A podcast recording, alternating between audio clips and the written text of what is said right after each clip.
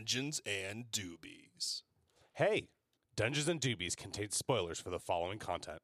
Anything we talk about, whether that pertains to D&D or not. So get ready. Hey there, Internet, and welcome to another episode of Dungeons and Doobies. I'm Ian, And I'm Hunter. and uh, we're just a couple of dudes kicking down doors and smoking pot in Remo Sriracha. Uh, how you doing today, Hunter? I'm straight chilling. Um, I uh, like uh, literally. I'm just now getting over my frostbite of chainsawing ice for about an hour, and chainsawing ice. yeah, I chainsaw ice for a bar here in uh, Remo Sriracha. Um, and they uh, and then we break down a 300 pound block of ice into 75 pound blocks, chainsaw that to smaller pieces, and then use it on a bandsaw to perfectly fit into your rocks glass, so you can enjoy your uh, clear and earnest only at Rum Sugar Lime. Uh, the things we do for uh, cocktails here in Art. Sriracha. Yeah. Craft cocktails, Oh yeah. craft ice.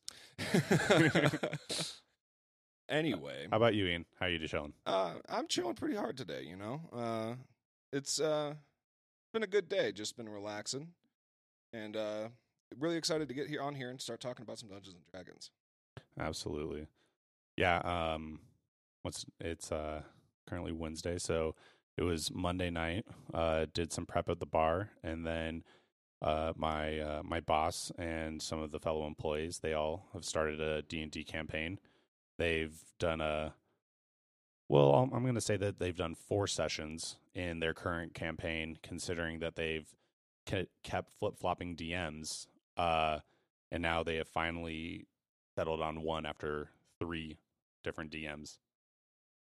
All right, well, I mean, you know, you got to find whoever's going to be uh, the most competent, I guess. You know, No, yeah, and then I or feel whoever like, wants to do it the most. It's you know, well, and I think I think that that's ultimately what it has come down to is that you see someone that really wants to DM, um, similar to what we were talking about last week, where people like myself get over ambitious and you just want to delve deep headfirst into this world of creating a world, and then you realize, oh wow, this is a, a much larger task than I realized. Uh, but I think Mark is doing a fine job. He's uh, been listening to the Adventure Zone, which, um, if you're listening to this and maybe Critical Role seems a little daunting for you, I feel like Adventure Zone could be a great podcast for you to listen to.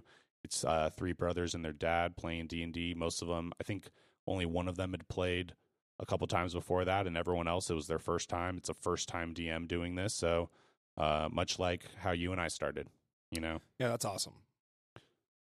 Yeah. So, um, go ahead and let's get talking about something. Uh, what did you think about this week's episode of Critical Role? I love this week's episode of Critical Role. Um, I am a huge fan of the shopping episodes. Uh, I really, really am. Um, I love seeing um, how certain players' brains will work in their small downtime that they have in a city to get resources Yeah, that aren't magical items. You Mhm. know, they're well, I want to go buy a couple of flasks of oil, and it's like, well, what are you going to do with that? yeah, Ten episodes later, oh man, you got another fluffernutter happening. You yeah, know? yeah. I I love stuff like that. Um, going back to uh, it, this is actually going to like a reference from talks in one episode, but um, I think it was the the campaign end for campaign one. Mhm. But someone asked Laura, uh, how many arrows did Vex end up with? And she goes, "Oh, it was it was something in like the 600 range or something like that." It's like, Yeah. how do you have that many? Well, you have a bag of holding, so that makes sense. But Matt then explains how in one of their last sessions at, at their brunch D and D's, yeah, like pre-stream. that they had gone to um, Emon or somewhere, and Laura had or Vex had bought like twelve hundred arrows. Yeah, she just purchased a ridiculous amount. like and then he was things just like, that. I think he said at the end he they were act- she was actually getting closer than like she thought to the end of it. Like because he was Right. keeping like a rough mental calculation. I mean, and that that goes to show like even the big guys really don't care about things like fucking ammunition. Ammunition, Uh. encumbrance, things like that. You know, it's like let's just have some fun. Like, I mean, if you're trying to carry two oxen on your shoulder, you know, Yeah, that's that's something like- that's different. No, but it's like and you know there's a point where I'm like you know uh, Goomba, our fighter in our campaign, has like three or four different weapons, and I'm like, well, at a you know if he tries to add one more to that group, I'm be like, well, what are you dropping? because it's just it's not feasible for you to carry Well, all of these things on your body. That's already after I gave you a, a small little idea of. Well, he is a Goliath. He has uh, what's that called? Large build or power, Uh, powerful build? yeah, powerful build. And it's like, well, could Goomba maybe carry one more weapon? And it's like, hmm, Yeah, no, that- like that's feasible. It, you know, it makes sense to me that way, but it, you know, at a point, it's like At a at a point. like, where where are you? Because it's not even like he's using like a whole bunch of short swords or stuff that he could just have a whole all around his belt. He's got like a glaive, he's got a great axe, this he's got a great. this sword, isn't like- Final Fantasy where you can have eight swords in your bag and Exactly. you're choosing which Well, one is best for I- which it- example. I mean, if you guys had a bag of holding, that'd be one thing. well, that would be one thing, but we're Like, in Barovia. yeah, You- that's- you're lucky to get a fresh piece of lamb. Yeah, you know, know. you- you're lucky to not just be eating dirt Yeah. every day. Hey, that dirt is like very enriched with the With bodies the- of the dead. yeah, the death and destruction of thousands and thousands of that people. compost in Barovia. Oh man. Speaking of Barovia, um, go ahead and give you guys a little update on our campaign this week. So, uh, where we left off last week, we ended up uh, at Old Bone Grinder, much later than I had ever anticipated. Our player characters reaching there. Uh, you know, this is generally an area that's supposed to be challenging for like a third to fifth level party, and they show up at what are you guys seventh level now? We are. almost eighth. Uh, and it's just like, oh, cool. Let's let's see how this goes. Uh, and it was actually a pretty decent fight. Um, you guys definitely used a lot of resources in it, uh, especially considering your plan afterwards was to head straight to Ravenloft. I was a little surprised. which we just like you know we we like to to kind of just all of us as players at the table we we kind of yeah maybe we could read a little bit too more into this story understand oh well we're going in here to you know finish this whole story right but like when Strahd was like hey you know i'm gonna have you over for dinner like none of us really took the word for literally Yeah. Uh, he didn't invite you to dinner. He Yeah. invited you for dinner. we all you know use just american english and we're like well i guess we're gonna go have a nice meal and maybe he's gonna ask us to join his army or something like that like that's that honestly i thought there was gonna be some type of like um appeal of him being like well you know you've been fucking up my world for the past what two weeks uh, it's it's probably been almost a month now. but Okay. yeah. but uh but yeah so for the past Our month, time scales really wanna- accelerated, by the way. Uh, Yeah. we, we we started this game in November, Mhm. October, November, and we're heading into Strahd now. We're uh, I've been fast tracking this campaign for two of our players who are leaving on a bike tour. Uh, and I mean, it's been a lot of fun, but it's definitely I haven't been able to lay a lot of those narrative beats, like try, getting Strahd to try to turn one of you like to come join his side. I mean, it, it happened in a combat. well and ultimately happened because i asked you I- don't want to play this character anymore Yeah, and it ended uh, up working out. Gloomstalker Ranger. Who else are you going to take from the party when you're in Barovia? Yeah, I mean, honestly, it, it was the perfect fit. It really was, but it still was. uh If we weren't fast tracking it, I mean, y- you guys probably would still be. I would say probably like level six. Pro- no, yeah, that would make sense. You We- guys would. We would. There would be a lot of other things that I would have dropped. A lot of other places you guys would have gone to, but I mean, at the end of the day, we're all having fun still. And I really do want to try to get this story completed because uh, it'll be the first like full module I've ever right, like com- quote aside unquote from completed. Phandelver. Yeah, well, Phandelver's you know it's the starter. I haven't done like a full module. We didn't end up finishing Storm Kings. Uh, Yeah, we we only got what a quarter max. um, like close to half, but not really. Like it, it, one of the, it's one of those things. Like depending on where you guys went, what what you decided to do. Like well, yeah, because we only had the location of what two conches, I believe. Yeah, but I mean, you could have uh, still found out the locations of the other giant things. There are other Mhm. ways to find out the information from that. Um, but I mean, honestly, you guys got the one conch shell. You could have then gone to the Storm King, like the Storm Giant's lair, and started conversing there, and that would have like accelerated your clo- getting to end game very quickly. Right. Um, but didn't finish that campaign. Right. Uh, no, but I feel I feel like I mean, while me as a player that really enjoys the whole narrative of it all, and I like feeling like I'm in a world, et cetera, et cetera. Um, I mean, specifically the the two. Well, maybe not so much Mikey, but Sean, the player, one of the players that is going on the bike tour, the one that uh, initiated the bike tour. Um, this is their first time playing D and D. That's uh the rogue that I mentioned last week. Yeah. Uh, but um, they have a certain idea and mindset, like where they know, yeah, sure, we could do X, Y, and Z, or we could do, you know, like W, X, and Y, but like, but we're here to do Z, Yeah. and I'm down to do Z, and and uh, and uh, Sean's character V.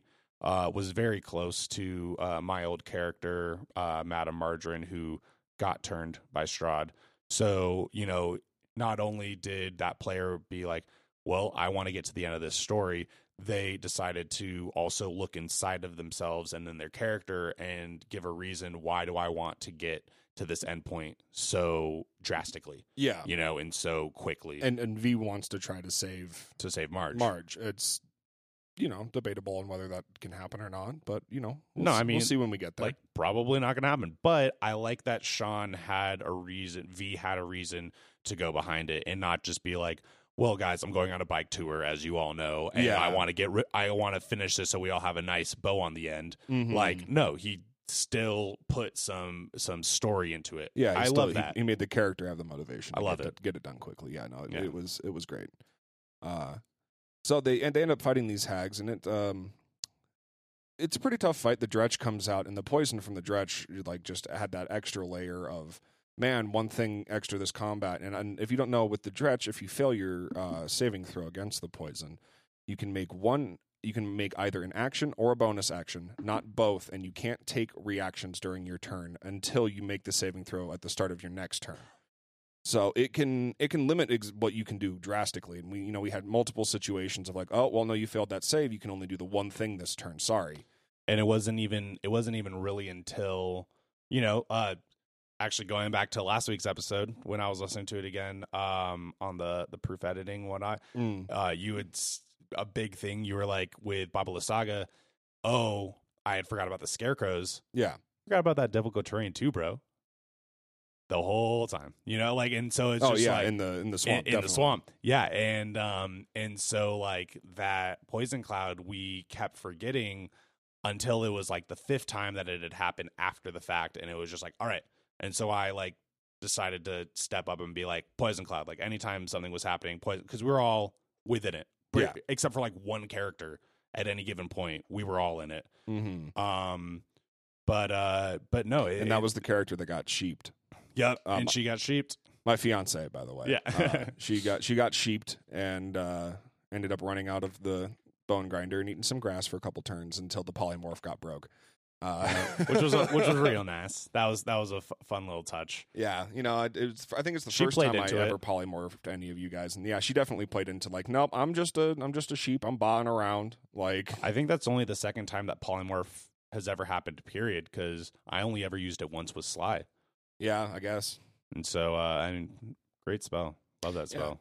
fantastic spell. Uh, but um, but yeah, like with that poison cloud, like it was always all right. And now I want to cast this spell, or okay, now I want to do bonus action this. yeah, and then and then it would And remind like, me wait a or minute, you, and it'd can be like, you- yeah, like, can you even do that? Like, you already used your action this turn. Like, make this save, and like it does suck because then it's like, man, if I had known at the top of my turn, I would have chosen to do one or the other, and you know, that's just that's us forgetting. Well, that's how the game goes. Uh, yeah. Later in that session, I said I cast Sacred Flame, and you know you were you were really on top of it. Uh, I mean, in the past couple of uh, sessions in the latter half of this past campaign, but you've really been on it recently, where it's like, no, you said that you want to do this. This is what you're going to do, and that really forces you as a player to think like listen to And, the well, and I mean, descriptions it- that are happening. I mean, it depends on the situation, remember. of course. But because if it's like, oh well, if that's the case, I don't want to do that. Then it's like, no, you said you're going to. You do said that. you're going to do that, But if it's Yeah. like if you just aren't understanding the wording of the spell or something like that, and Right, that that- changes yeah, the yeah, way that you're doing it, it's like, oh no, of course I'll let you choose something else. right, But if it's a spell that I know you totally understand how it works, yeah, then I'm be like, no, you, just didn't pay attention just- that the person is covered in the hands and the hands aren't just next to it. yeah, You know, it's it, it's a little different story. Yeah. And I mean, that was me also doing a little bit of like DMness in there, being like that. Oh, Goomba also needs to make this save, but which he ended up saving, so it was a non-issue. Yeah. But at the same time, it's like that's that's what's up. That's what makes this game real. That's when you you need to be thinking about all because that's not just that that wasn't like a hey player characters remember that it's not just you here and you can be mm-hmm. hurting your other fellow teammates. It's also you know reminding players this game doesn't just work in the whole black and white rigor you know like rigorous way of you do an attack on this creature it doesn't matter if it's on this like so when you're fighting another enemy and you want to basically have that same thing happen like well i'm gonna can't reach this person but i'll cast sacred flame on this person and maybe it'll ignite the whole thing and then it'll cause them to fall up you know it it, it allow it doesn't just force you to think it allows you to think in other ways Yeah. Uh, if that if any of that made sense if any of that made sense But uh, so we finished this combat with the hags, and uh, they decide they they find two children locked inside, and um, they can't decide what to do with the children. Goomba's like, I just want to fucking leave them. I don't give a shit. I want to go to like Castle Ravenloft. If we have to take these kids to a town, it's going to take us a day either way to get them to a town. And uh, they i suggested that we just feed the kids to Strahd, but yeah, yeah. Um, but uh, the NPC that I'd have had traveling with them for a while, Esmeralda, decided, you know what, she'll take the kids and she'll meet up with them later because she'd already sneak like snuck into Ravenloft the one time. She'd go back in later. Um, so she like dips out, and that just makes my life a whole bunch easier because now I have one less thing to worry about in combat, and it's just the player characters and my monsters. Yeah. Uh, because I constantly forget about Esmeralda in the initiative order. I did it for the the hag combat. There was like two was rounds just- of combat where I just didn't have her in the combat initiative order. She was on the map, Yep. but she just wasn't doing anything. didn't take any damage nothing like that happened but yeah, and then I, move didn't act yeah, then I rolled a natural twenty for her initiative because of course I did. right Um, and then you missed every single attack except for like the last two. Yeah, because that's uh, that's how I roll. Uh, I never hit. That's that's like my biggest thing. Like I roll shit to hit, but when I hit, You I hit roll hard. great damage. You hit like, hard. I roll great damage rolls, but I can't. Like maybe it's just my d20s. Uh, this week I did pretty well. I got a, a natural twenty or two, so it, it you know it evens out in the end. But like a- anytime I have fun things I want to do, I can't ever like get them going for long. Like I messed up and I, I finally got to use Phantasmal Killer on one of you, and it was Yeah. working, and it was I was getting the damage, and I just I had the wrong hag cast it. No, yeah, so like, I had that's- Spirit Guardians up, and uh, they.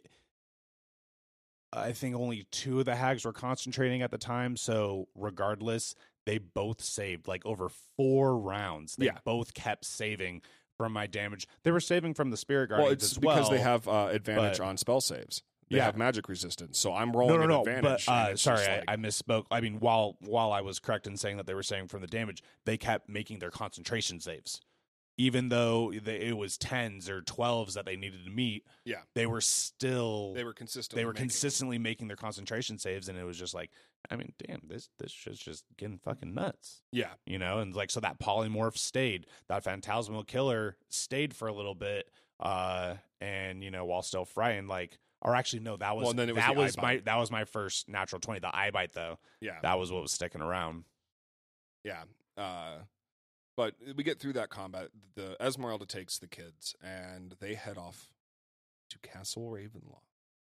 Uh, finally, after all of the hubbub and the rigmarole, we get there, and uh, they walk in. They get introduced to Rahadin for a second time, the manservant of Strahd. Um, and oh man, it was such a great scene when they got into the dining hall with Strahd and they all sit down around the dining table and conversation with him.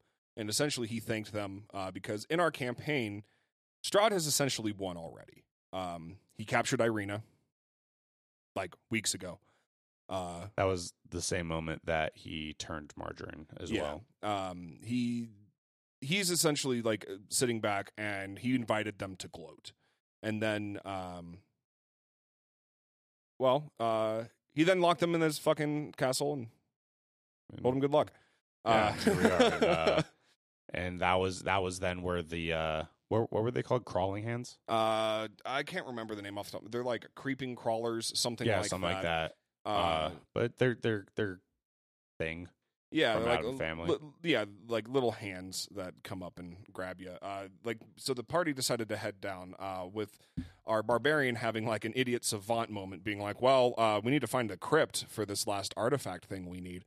Uh, crypts are downstairs." And so she just like, starts. Oh yeah, yeah, yeah. She just starts heading downstairs, um, and they get to this hallway that's like submerged in three feet of water, and they stop right at the edge of this hallway with the water. So they're unsure how to proceed, so they start testing th- some things out, and they cast light on a piece of jewelry, chuck it down the hallway, and uh, get a little bit get a little bit more of a view uh, of the hallway, and then it, they watch as the uh, the locket drops into the water, and then the light all but vanishes. This like dark, thick, brackish water is even killing the light from a light spell. Like they, they could see the little glimmer of it In the but- one moment that I thought I was being ingenious with my cantrips. Yeah, it's just the uh, the water itself is described as thick and brackish, um, and we'll get to more of why that is next session. Uh, I don't want to spoil anything yet, but they event uh, eventually these hands come up and all seven of them attack the uh, fighter, and it the fight ensues. It's not difficult. I think I gave it breaks down to like less than ten X- XP per yeah. character at the I end of this combat. like I gave a him round and a half. Yeah, and I gave him 11 XP just because it was like it's here, but it's more just to like you can't. It was more of a, like a smack in the head, like hey, you can't just sit still here. Like Which us sitting still, by the way, was me casting two cure wounds. Yeah. and like not that. No, no slight to you. It's just like that's what was Well, sitting it was- still. it- like well, before that, the fighter had changed out of his chainmail oh, armor true. There, there had into been, what, a half plate. It's about 15 minutes for Yeah. him to do that, and then they slowly made their way down the stairs. So it had been 15 minutes and 20 seconds about. yeah, uh, almost 20 minutes of like not really doing anything. Right. So uh, that's why that random encounter happened. Um, and then that was where I was going to end the session. Um, Until Until our paladin Lai decided that she wanted to go recover the uh, jewelry that had gotten thrown down the hallway. And she takes several steps into the hallway, and then all of the piece. The only thing that the PCs see from uh, behind her is a explosion of water out of the ground, and then Lai is gone. And that's where we left the campaign for uh, the week. And uh, I'm, I'm I'm excited to get back this week. Have you guys find out the repercussions of what just happened? Oh, absolutely. Um, I mean, definitely having meta knowledge, you you pulled the player to the side and talked to them. So part of me can assume that they're not dead immediately. Oh no, definitely not. Um, but I, I am not a fan of like save or death. Like that is right, Tomb of Horror shit. Like, yeah. Like I mean, I'm, we're gonna run that eventually, but it's gonna be known like, hey, don't that- make characters you're gonna be attached to. Just make a fucking make like ten goddamn characters, have them ready to go, yeah, and we're gonna put them through the meat grinder. right. Um, because that's what that is. But like, yeah, Yeah. but like, uh, but um, I mean, definitely Corey is definitely not gonna not gonna know how to react, and probably going to assume that something pulled her under, and look at everyone and say, "Well, I'm the only one that can breathe underwater. Well, not breathe underwater. I can hold my breath." Yeah. but um. I I already know that that's Hunter already knows that that isn't what should be happening, but that's what Corey wants to do. So I'm instead of just doing it, I'm gonna bring it up to the the party, see if we can figure something else out. Yeah. maybe I'm the one that acts as an anchor to take someone else down there to check with me, cast light on them. But like, I, you know, he, I, I'm playing, I'm playing like a, you know, a 17 year old kid essentially yeah. uh you know he he's he's headstrong and he was a pirate for a while and he had gotten yelled at his parents all the fucking time and then uh he finally felt some sense of purpose on this crew and you know all these other things to to lead him to to have some sense of confidence so uh and he feels like a really strong part of this team you know he Yeah. he took out the majority of those hags uh using spirit guardians maybe not took him out took him out but was definitely adding damage every single round which was Mhm. great uh and has kept people alive you know haven't had to bring anyone back from the dead yet too which is definitely uh an ego boost for him Yeah. I mean, and it's it's surprising the situation you guys have got in. The I mean, the fighter falls essentially every battle. Every single combat, if at least at least once. I don't I don't think it's ever just been once. No, it's at least at least once in every combat. So I guess I guess at that point it's at least twice because like it's never been just once. It's never it's never just it's been at least twice, and it's it's nuts. Uh, but and and yeah, you know you could say that that's me not being the best job at being a life cleric, but I want to play too. Yeah, I don't want to just heal people. Fuck you guys. You gotta fucking stay alive. You got second wind. Well, and this kind of uh, segues pretty well into uh, what our show is mostly about, and it's about us fucking up and how we deal with us fucking up in game. Um, so this week, as we got to Ravenloft, uh, I started giving into these very grand descriptions of the hallways and things through Ravenloft. And um, while I wasn't, you know, like asking for questions at the end of my descriptions, I was giving, you know, a brief pause in between rooms and them moving on. Making eye contact.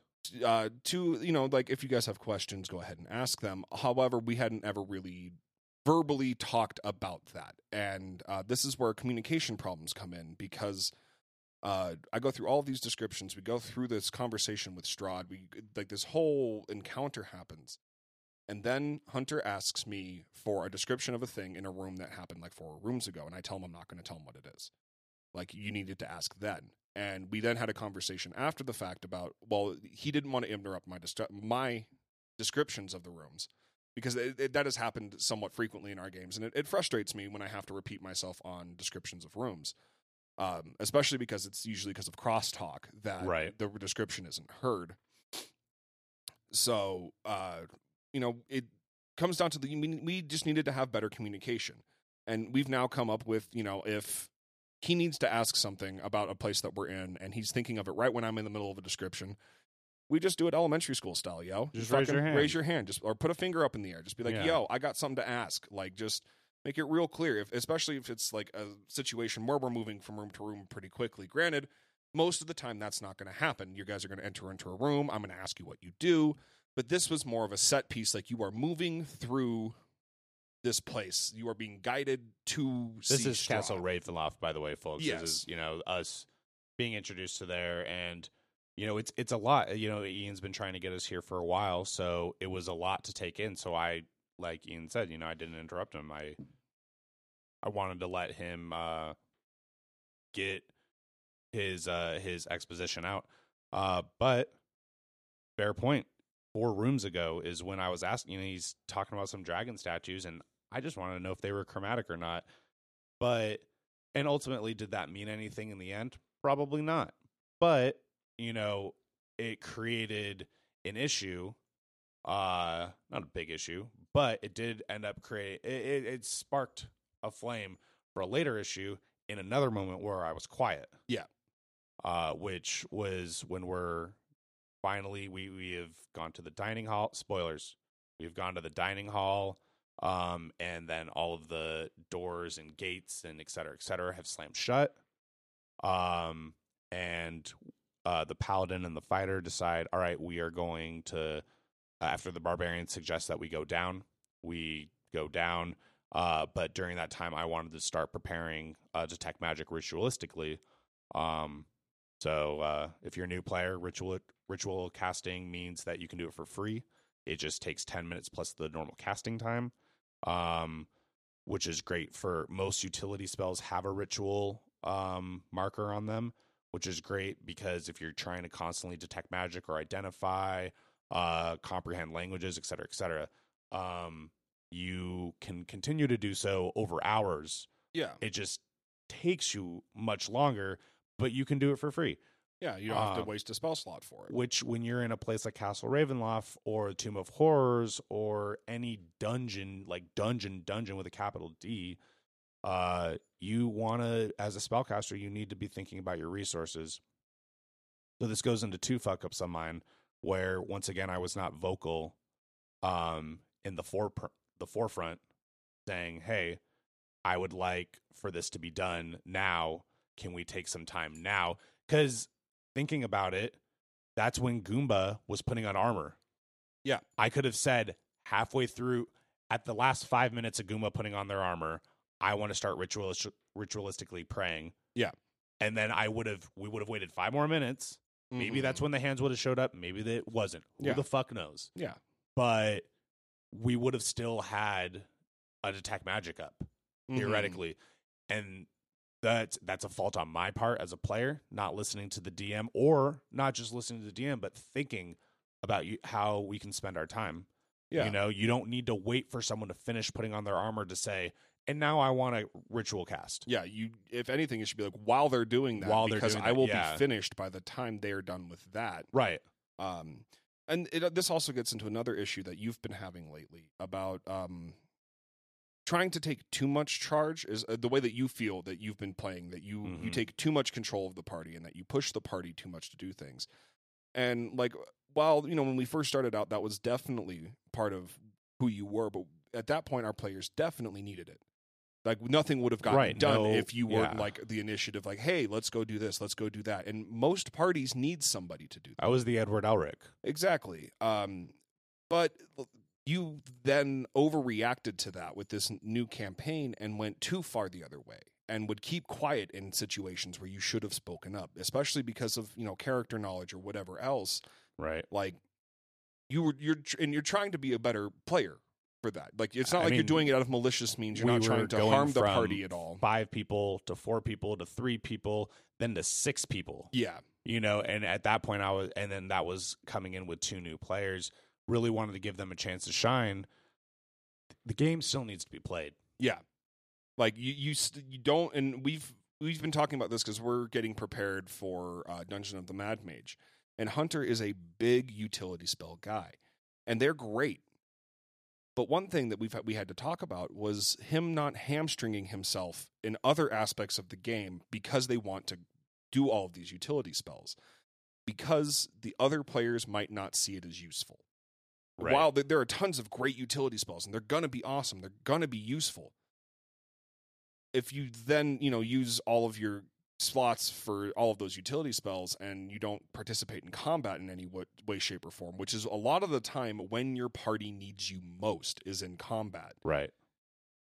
It then it, it can cause some consternation. And like i you know and this was a when you were talking about making your character a pacifist and i in, in no way wanted to stop you from doing that it's just this is a game where a huge facet of the game is, killing fighting. things. Yeah. It, that is and it is possible to play this game as a pacifist but it can one frustrate your other players and two it gets really difficult to, for you as a player to be like well i really want to murder this guy because he is a piece of shit but my Right. character wouldn't do that. Like well and uh and we were uh actually i don't know if it, we were talking about it on here. I, I don't think we were actually but we were uh explaining alignment to someone maybe it was mikey um possibly the other week, and uh, we were you you know we always first first person to be brought up when it's chaotic neutral. It's Han Solo. oh of course uh, and, han solo uh, before he met and joined the rebels exactly, and um because afterwards he's chaotic good and actually later that week I had watched um Solo again on Yeah. Netflix, and I was just like I li- I like this film. It's it's a fun film for me. Yeah, I like, like it too. It's uh, I think people just they they looked way too much into it. There was so much drama surrounding it. Anyway, we're not here to talk right, about Star we're not we're not Yeah. but where I was was I think that's how I'm gonna play Gizzard is um being a person that is out for themselves yeah, and is there to push their own agenda forward. If if shit gets sour, you know, shit goes south, like then I'm going to definitely take care of myself. yeah, But my first plan of action isn't going to be to kill someone. I'd rather just help someone else kill someone. Like I'd rather I'd rather fly the ship, not shoot the lasers, you know? okay, yeah, like um so like in, wi- and then going into utility uh once i finally get there i'm going to be a wizard gizzard to wizard. Um you know things like haste is going to be a big spell for me. Yeah, um grease i love that spell. Um slow anything of that nature where i'm not actively actively harming someone but helping the situation yeah, you know like that's why and then but but i also uh kind of have some uh small little quick in in situations like built into to my mind uh it, to the point where essentially it's you know if the other players are like well, we need to do this, and I'm like, well, maybe we can like talk about it. Maybe maybe we can not just kill them. Uh, and they go, no, I think that's the only plan of action. And be like, all right, fine. This is this is what we have to do. Fireball, like just like right off the bat, being like, all right, you know, like you don't want to plan, you don't want to try and talk about this. Not as a punishment, just how I want to play a character. And I think it could be fun every not not every single. it will be fun for you. Oh well, That's I will I will say that it will be fun for you. Um, well, see, and that's what we're here we'll- to talk about, and right? We'll, we'll see how Finding- it goes when we Yeah. have other people at the table. I I can see that being very frustrating. Yeah. just as from a DM standpoint, like Mhm. just like you're because at that point you're you're playing like bipolar, like. Oh no, this you no, know, this character definitely has multiple personalities. Well, I mean, it's that's also difficult to play with. Just putting that out there. You're telling me, man. This, good, you know, this this is this is my me character, uh, and uh, and what we were talking about last week, you know, kind of playing certain aspects of the game uh, with your real life, you know, trying to deal with certain things. I, you know, I'm I'm willing to give it a shot, uh, and not trying to, not trying to bring the other players into my personal life. Not that they're already not there enough. They Yeah. they definitely know what I go through on a daily basis. Uh, but you know, maybe it could uh maybe it could shed some insight that I haven't been able to discern before. Yeah, I mean, and we can uh, we will explore that as we get to it. Right. It's just it's not uh, it's not a it's not a it's not a set and done thing. You know, this is this is definitely something that is going to evolve. This isn't something that's going to happen second session. You know, this is this is something that's gonna, you know, maybe maybe I roll myself my own wisdom saving throw to see if I have a panic attack to see if I can't keep my composure and not go bipolar, something like that, you know. Uh yeah. Or or just think about mean- it as like a rational like player and be like well how how much is this actually affecting me as the character versus how much do i want to just implement this curveball this wild card Oh, you, you can't just think about how it's going to affect you as the player either. You need to think of how it's going to affect the group well no no no no no because that's the, that uh, is much more important. no no no yeah so i i guess i'm, I'm i guess i'm using because too those few words those, here those quirks will affect the party more than they will affect you. You having a panic attack in combat and like No, not being able to uh, that's like, what I'm fight, saying. That's like- no, that's that's what I'm saying is that the things how how much is this actually affecting my character and activating quirks versus how much as me hunter do I want to just fuck around right now? Yeah. And in turn like if if this is if this is a huge character development part where like someone's like I want to just I mean because like, you know, spoilers for our own campaign like Megan has said she wanted to be evil Yeah, if she pulls some chase shit, like that's gonna be something where Gizzard's like, I'm not cool with that. yeah. You know, like like when he tried to kill, I don't even remember my gnome's name, Oh, Tid- Tiddlywinks or something like yeah, that. Yeah, something close to that. Um, Some really horrible name. and Horrible I really name. don't blame Chase for wanting to kill that gnome. Like it, it was inappropriate in the time, but like, yeah, oh my god, that gnome was annoying. Well, that- that dude would have been a huge ally, uh, huge ally. I- I but, uh, mean, you know. you know, don't make your huge allies the most annoying fucking person you've put in the game so far. I don't know. Fun, fun for me. Annoying to you. Who's counting? Anyway, uh, but no, no, no. Like e- exactly, it's it's uh,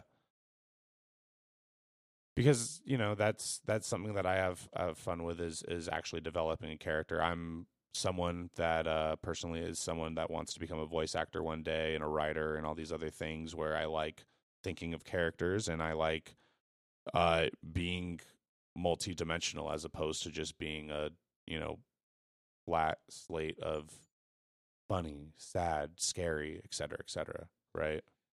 It's just it's difficult to get that into a game where like because no no no. you're no only no. going to have Well, five yeah. seconds with that NPC, and the only time, only thing that comes across with that NPC is that like, oh i'm not talking about damage i'm talking about gizzard right now yeah, yeah like which that you know that's gonna be going through the whole campaign hopefully you know he stays alive. I I want to keep him alive. Yeah, well, I guess we'll see. Yeah. Um. But you know, like that's you know, like those are those are things that I have fun with, and those are things that help my own mental state, et cetera, et cetera. Uh, you know, but but you know, these could also be things that I later find are just objective detriments. Yeah.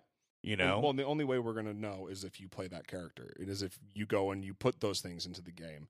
And then who knows? We might have to have a conversation like, "Hey, man, that's really not working for everybody." It's Sure. like sure. you know, whatever you're doing is just it's you know, X Y Z is happening. The party's not happy with it. We need to either not have that be a part of the character, or the character needs to go. Like, Right.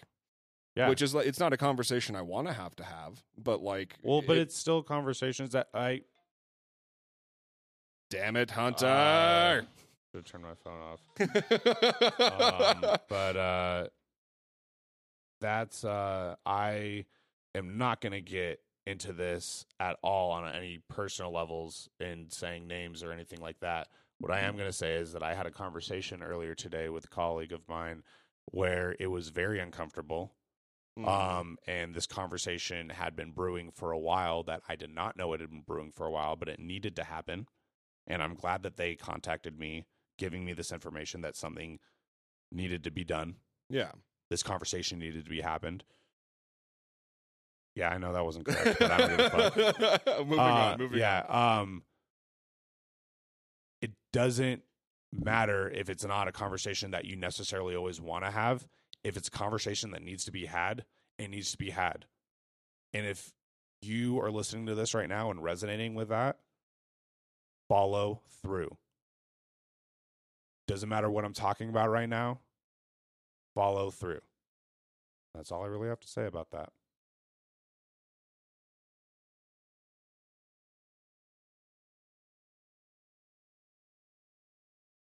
Sorry, just a smoke break here. I should probably take a puff to Calm the fuck down.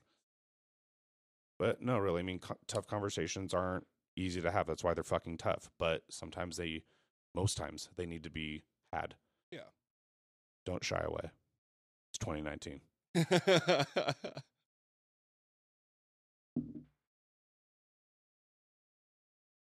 well, I think we've uh, we've touched on a lot of topics here today. Um, I think we've we've hit it pretty thoroughly. Uh, You uh, the first the first topic though, we kind of bypassed the how I felt about Critical Role, and I and I gave I gave my thoughts. But what did you think, Ian? oh well, um, there were the, for overall, uh, it was you know it's a fun episode. Just the uh, role playing aspects of a shopping episode. That's Mhm. you. That's a, it's a half of the game that we don't get to see so often. Right. most people focus in on the combat. I like combat a lot. Um, most of our players like combat a lot. Uh, so it, it was nice to just have a nice, kind of relaxed episode where, but not too much ended up happening. But uh, one really cool thing that I noticed, I went back and f- was reading these old PDFs that I had, and I came across Matt Mercer's notes from, um, oh gosh, which episode was it? Um, uh, episode 17 of uh, the second campaign. That was 17. Yeah, 17. Oh my god. Um, and so long it's- ago. It's long- 41 episodes ago. Yeah. Uh, long story short, it's um, it's talking about you know contingencies and things that would happen um, after the festival, and if uh, they had like turned the gentleman in X Y Z, all these contingency things. One of them is if uh, when they were talking with the lawmasters, if they presented the beacon, uh, which goes into uh, them presenting the beacon just recently in Xhorhas. Uh, and this is Matt recycling something that he had already planned on, but ends up using again later, which is great. You know, it's and it's a it's something that we can look at and see a DM doing because everybody talks about it. Like, oh well, what do you do if you know your party decides not to go to that place that you laid down all these hints for? Well, you move it and you have them go. You just put it in a different place and have them go there later. Like, Right. you don't you don't just scrap that idea. It's a, still a good idea. It's still a place you fleshed out. Just move it and have them go to it in a different way. Uh, so it's essentially if they present the beacon, there's a, a little blurb here that says, uh, "You have recovered the beacon. My goodness, you are a boon to the assembly this day. The Cerberus Assembly is in your debt. Should you have a favor to ask, I will do my best to fulfill your request. And essentially, you know, if they wanted magical arms and armor, they would be sent over to Pumat Sol, who they'd already met. But uh, he they would he would be notified to give you a set of objects to choose from and take, which is very similar to the quest line that they are now going through. Granted, there's an extra step now because it's further into the game. I think um, higher level requirements at this point. So Matt's like, yeah, well, you're not just going to get all the goodies all at once. Granted, they got you know eternal favor with uh, the Bright Queen, which is a huge deal. Uh, Pretty. I, I mean, it's way better than getting favor with Sovereign Emon or Sovereign Tal'Dorei. But that's he what nothing to do with that empire, bro. No, I know. Like I'm, I'm comparing. I'm Oh, comparing the two campaigns. Like You can't. Like, we're, talking about the Okay. two situations in the same campaign. I mean, I'm like, Like, okay, like you, you're, you're crossing too many Okay. wires there, bro. All right, well, that's that's what I was going for. Was you know, I, I mean, it's. it's I Yeah. would say it's on par because he was still the most powerful person on that continent. And granted, the Bright Queen isn't necessarily the most powerful person on her continent. She's one of the most powerful people on her right. continent. Well, and we haven't seen. Uh, I mean, we are able to see what happens to parts of Tal'Dorei after the fact of certain things. We haven't been able to see what happens to the dynasty after certain things because it hasn't happened yet. But um, you know, like, and that that's me trying not to get spoilers. But um, but I I don't know. Like I, if you know, you know, in another life, you know, like uh if I were like one of those characters or whatever, like and I just somehow had a choice, like if I you know, if I had a mode of possibility, right, and could see I either was in Tal'Dorei or I was in Wildemount, you know, like who would I align with? I think I would go with the dynasty. I I like the dynasty. I like Why? their I like their philosophy. Um uh the idea of rebirth, the idea of yeah, but it's uh, only the elites who get reborn. well, I like the idea of um the idea of possibly everyone having that. You know, that was what the But- Bright Queen was saying. Like, imagine a world where we could all have that and stuff like that. I I haven't seen any. I haven't really experienced any like negative. Dude, I get bad negative vibes qualities. from this whole thing. Period. Like, Do you have some like uh examples of why like of like of the bad vibes that you've gotten? just like, the entire class structure of Mhm. like if you're looking at them as a society, mhm, like that is what gives me bad vibes. mhm. Like it's the there's the empires on the other side, but like they it is something that like you're not having it controlled by ruling houses that are alive forever. It's the same fucking 10 people or whatever over and over and over again. Yeah, they have, you know, they don't always are back at the same times, but it is forever ruled by the same people. mhm. Like at least with the empire there's chance for change. Like in that other in the Xhorhassian society, it is the way it is and it's going to be that way. They're, they're- like she might oh well it'd be great if everybody could, but that's it's a system of control. There no way is everybody going to be able to do that. Like they just want more power. I guarantee that's what it is. damn. Yeah. that- That's that's, not- just my thoughts yeah, on it. no, Like, right, no, yeah, no, totally. Um, see, because that's uh, like you know, The I couldn't- rebirth I thing is cool, but like I couldn't give any. Well, and I mean, like that's not that's obviously not my main selling point. Uh, that was just the first thing I said. But um, but I I I don't know, like other parts of their society, like I when just listening to descriptions and whatnot, I'm just kind of like, oh, like I guess I could vibe with this and whatnot. Like, but maybe you know, and we were talking about this before the cast, but um. Me reading too much into things, like I felt like I read a lot into the Empire to the point where, um, how to say this i felt like i could draw parallels with certain modern real well yeah, real world I mean things like Yeah, that Of course you can. Like I mean, Um, in Lord of the Rings, people were drawing parallels to Hitler, and he Tolkien's like, no, that what? No, Right. that has nothing to do with what I'm writing here. But people are like, oh no, he's talking about Hitler. and i'm definitely not bringing up nazis but i am bringing up just like things like the the 1% the hidden Yeah. 1% illuminati stuff like that like i i view the cerberus assembly essentially as some form of illuminati some hidden society that is here to ultimately take over the world I don't see them as like the Illuminati. I see them more as someone like the CIA or the NSA because everybody knows about them. They don't hide. See, but I they have a fucking academy, bro. right. Like no, they yeah, don't I know. they don't hide. No, like they're that's not. that's they're the not difference. hiding. Like in a, a group like the, the, Illuminati, doesn't hide either. Otherwise, we they- wouldn't talk about it. No, they do hide. That's the point. You don't know who the Illuminati is. Beyonce, Jay Organiz- Z. Organiza- Obama. dude. Organizations like the CIA control, like, do those secretive shadow things, but still have a place where you can go and visit them. Like, that's the scary shit. Like, they don't care. They're like, yeah, come to our doorstep. Yeah. You're not going to do anything about it. Um. But yeah, no, I, I just, uh, I, I ultimately view that as more menacing than an archaic cast like structure. That's that's my See, opinion. the archaic That's caste my- like structure never ends. Like that Right. entire society has to crumble for that to fall. The Cerberus assembly could be removed and the society could continue. That's my big difference. In order for like things in Xhorhas to change and get better, the entire structure of society has to crumble into bits and be rebuilt from the ground up. While empires aren't ideal, they have been some of the most successful civilizations like you know in our history so like if you can cut out the negative bits if like you you know you get out the Cerberus assembly and you get rid of the even just the people who are trying to fuck things up that has a, you can just continue with the same structure and move forward without Mhm. that part of it Mhm. and that's i'm not necessarily saying that the empire should win in this scenario i'm just saying that i like the societal structure better of the empire i don't like the the forced religions things like that but we also haven't seen what kind of religious structure there is in Xhorhas yet. For all we know, it could be there is the one fucking Uh, know, the only other thing we've seen other than the uh the is it called Luxa Dawn?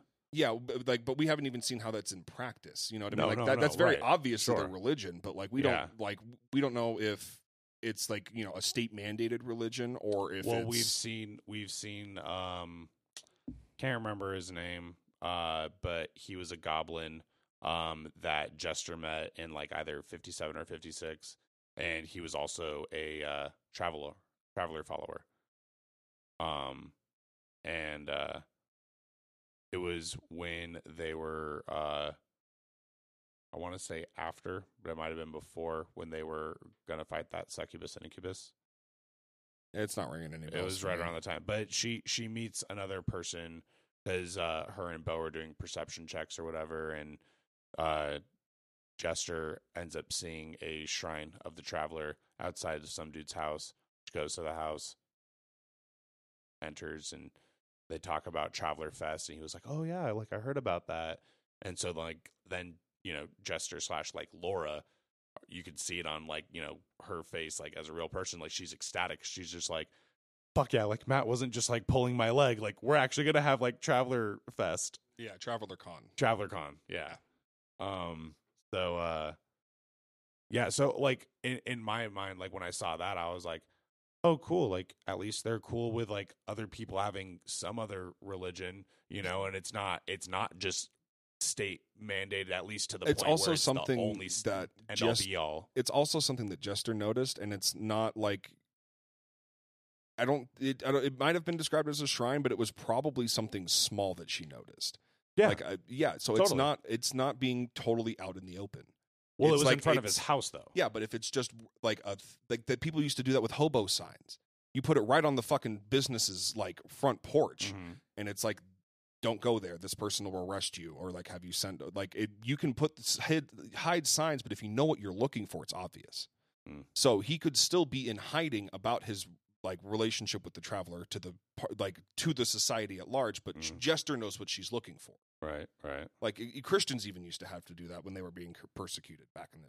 right right So for sure for sure Yeah. totally like it, we still don't know like it- and that's just like the one aspect is the religion the religion stuff like i mean we'll see like i honestly i don't trust the bright queen i don't trust any of those those houses like i don't see why they should stay but i don't see why they should go back to the empire either like right I think they should head back onto the boat and just dip the fuck out, head like just sail the seven seas, go wake up Uk'otoa and have a fucking party. Like that's what I think they I'm, should do. I'm so glad that that arc ended because I was just like, what the fuck is going to happen if they get all three orbs?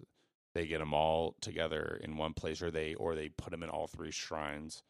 Because what two shrines have been activated, Yeah, they only need one more. and they only need one more. Well, but Fjord has that. Yep.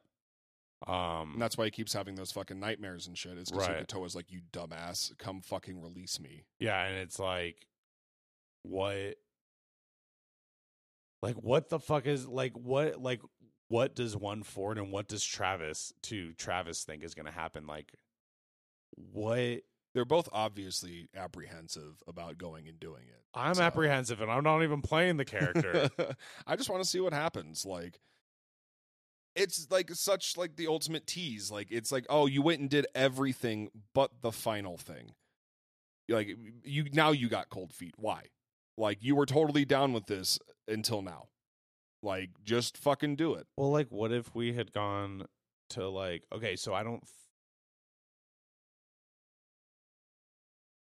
don't think that you had an encounter where you had Strahd invite us, like introduce himself, invite us without immediately trying to take Ireena, which I don't know if that's in the book or not, but that's the way that Chase did it. Yeah. He had had one moment before he even tried, he saw Ireena, but he was just like, I'll be back for you. Mhm. And that was like Chase letting us know, like, yo, protect this girl. Like, Yeah. she's important. I just did things differently. Right. No, I no, had yeah, I totally. had a lot of people play Strahd as the villain who comes out and and it, it's very much written that way that he comes and he visits the party regularly. Mhm. But the way that we were fast tracking and the way that we play our games, only having like three hours if we like sit down and start right when we can. Right. Uh, I left a lot of that stuff out because it's a lot. It, because there would have been multiple combat encounters where he would Mhm. have come in and like I had stuff planned for that where he would come in and you know you guys he would leave most of you almost dead probably kill one of you and move on and like Right. like not even like not harm Ireena once during the combat and Yeah. just to decimate all of you but as soon as like uh, like, essentially we knew the whole time that they were going to be leaving on this bike tour and as soon as like that was brought into the equation it was like well shit Now we need a Like, fast track. I, I need like I wanted have this be complete, and I uh, and that's on me. Like I honestly probably should have just said, well, if you guys are gone, you guys are gone, and we play this normally, because you guys aren't getting the full experience of Curse of Strahd, and I, I feel bad for that. But at the same time, like we're having fun, we're still getting through it. You guys are now going to be interacting with him pretty frequently, so um, I shrugged my shoulders a lot in that for the audience that can't hear me shrugging my shoulder. But like, no, it's it's I don't have dozen or the other.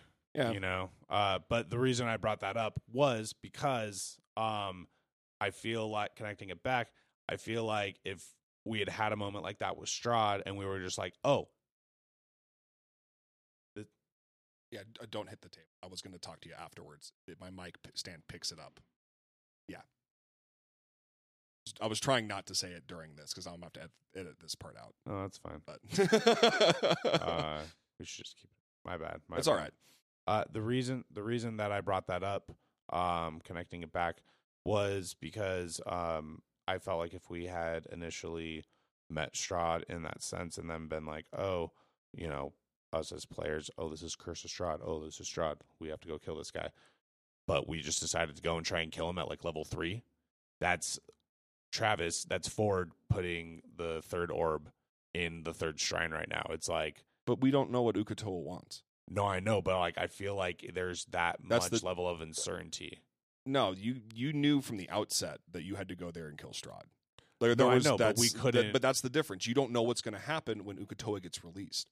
For all we know, Uk'otoas actually are like a really nice thing, and it's been locked away by demon like gods, and it gets released, and it's like, thank you. I'm now going to go restore peace to X, Y, and Z. It, I mean, it, it doesn't feel that way, but for all we know, that's the twist Matt is putting on it. Mm. like because Matt will do that kind of stuff. He will, will. make you like he he'll make you think it's ominous and dark and like it's like, but it just wants to be released and it can only it's been locked away for so long, so it can only convey these small glimpses like hunger and power, like devour, and it's like, yeah, you these are you know you're a fucking warlock, like Right. that's kind of like par for the course. Mm-hmm. Yeah. That's uh That's what I think about Uk'otoa. I think it's that. I think that shit's dangerous as fuck. Nah, man. And is going to be a great I time. think Uk'otoa it's is going to be like, as fuck, and the dynasty is safe as fuck. yeah, I That's mean, what I think. nah, I think they need to get back on that boat. They need to go tour around. You know, like let's let's just have a world tour. Let's have them go up and let's let's have them hit Tal'Dorei. Let's see what's going on up there. They got a fucking boat. Let's do it. Like you got so much of the world at your like Yeah, like right at the palm of your they hand. have a And I- they have I get that Matt has this whole thing planned for Wildemount. He wants them there, but like, come on. No, it could definitely. Uh, it could definitely be a good time if they went there. And then, I mean, if it's only been what 20, 20 or thirty years, Yeah, they could run into some old people. exactly. And I mean, I, I get they want to, you know, just have these be separate, but I, I want to see some old, old favorites. I I think everyone who's who are you most looking forward to seeing? Oh man, that's I don't know. Uh, you go first. I'll think about it for a minute. You already know who I'm most excited to see. Hmm. Like I forgot his name. I was gonna say that fucking dude from the uh like the the Fey realm or whatever. That guy with the Sen- Seneric, Sen- Senekin, the the dude with the dead wife, uh, Ashes. Oh, he's not from the Feywild, but Yeah, uh, what? But yeah, no, that was just gonna be joke. Scanlan, Yeah. Scanlan or Kaylie, either either of the Shorthalts. hmm. Um, not Pike though. For me, I guess it would probably have to be Percy. See, I thought you were gonna say Percy. mostly because firearms have now become prevalent and he has to deal with that So that goes like they, they're on they're on an entirely separate continent now and like they're this that gnome town it was pretty common that they Mhm. were everywhere so like percy now has to deal with the repercussions like did he go insane is he even still alive Well, like like Tans Ta- Tanslin, Taliesin says that in like like episode forty something or whatever. Like yeah when they see guns, and then like I think Laura looks at him and is just like, you know, like like how, how do you think Percy would feel about this? And he's like, Percy knew this going into creating this Yeah. I, this idea, this weapon that this was going to happen. Mhm. He knew the entire fucking time. So, um, so what capa- that's the second part of the question is what capacity do you think you're going to see them in? I think that I would see Scanlan. I think I, I think we are going to see Scanlan in a uh, concert setting, like a world tour type setting. Uh, and he like you know like the Scanlan like what it. I think we're just going to see him in a bar and they're going to pass by him real quick. He's going to make a very short quip. Matt's going to make a description and he's going to say one thing Mhm. that describes it as being Scanlan and then they're never going to see him again.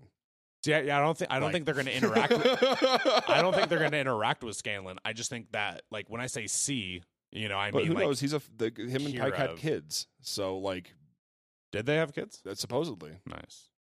So that would that he could just be a family man at home. Like yeah, we could, and chances are we'll probably never see any of these because you know they probably could not. they could stay on Wildemount this entire campaign. I don't think It's we're ever going to see Keyleth. I mean, who knows? I, I- mean, if anyone, she's the one who's going to be alive. Well, she's def- yeah, she's definitely the one who's gonna be alive. I feel like Grog's probably dead, but like, like died a good warrior's death. Like he just like Maybe either that or he's the best uncle ever because he lives with Pike and Scanlan. oh, it's true. Maybe he like hung up hung up his axe. Yeah, maybe. I mean, this is all speculation at this Yeah. point. Anyways, thank you all for listening to the second ever episode of Dungeons and Doobies. I'm Ian. And I'm Hunter. And uh, if you guys have any questions or you want us to talk about anything in particular, uh, you can get a hold of us at dungeons.doobies at gmail.com. Uh, social media to be following here pretty soon. Um, yeah, and uh, have a great week and keep smoking, everybody. Peace out.